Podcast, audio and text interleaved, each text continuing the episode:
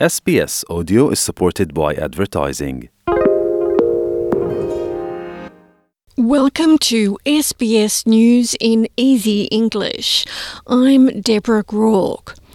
There are fears inflation could go even higher after the Reserve Bank increased interest rates on Tuesday. Financial helplines have reported being overwhelmed with calls for support with mortgage and rental stress.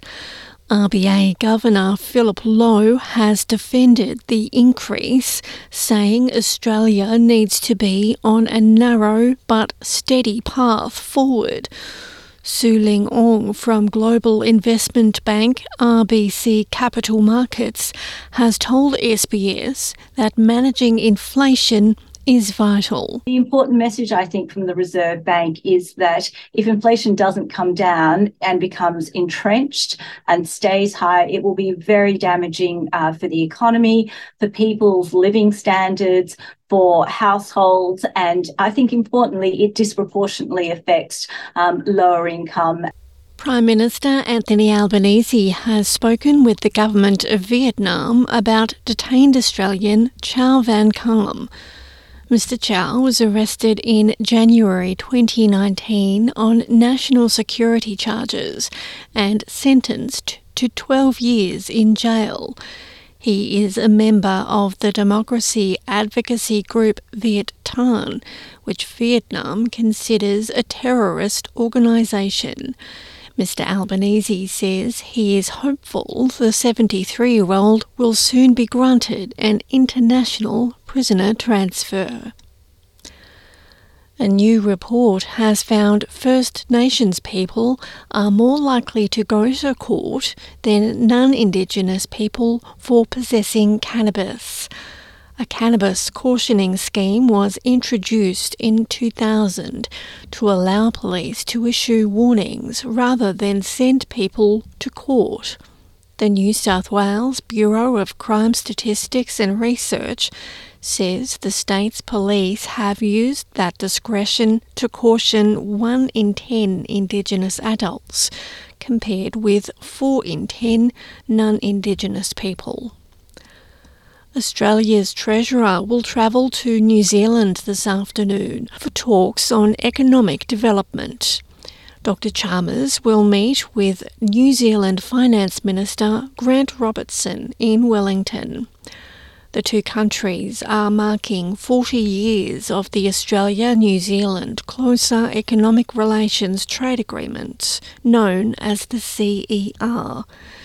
Meanwhile, the Treasurer has announced a strategic plan for Australian payment systems.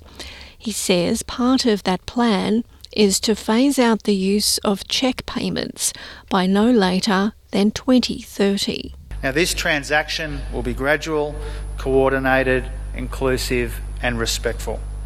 Public consultation with the whole community will take place before the end of the year, including with the states and territories. And we will work with you to make sure that every Australian gets the assistance that they need to make this important change to other forms of payment in good time.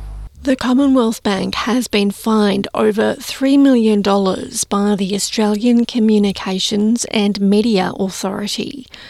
The authority says the bank breached spam laws in 61 million emails sent to customers, sometimes by sending emails to people who had already asked not to receive them. The fine is the largest financial penalty imposed by the authority for breaches of spam laws.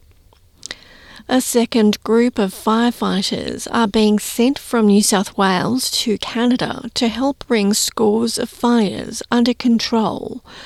The extra 49 firefighters will bring the total number of Australian and New Zealanders deployed to Alberta to 378.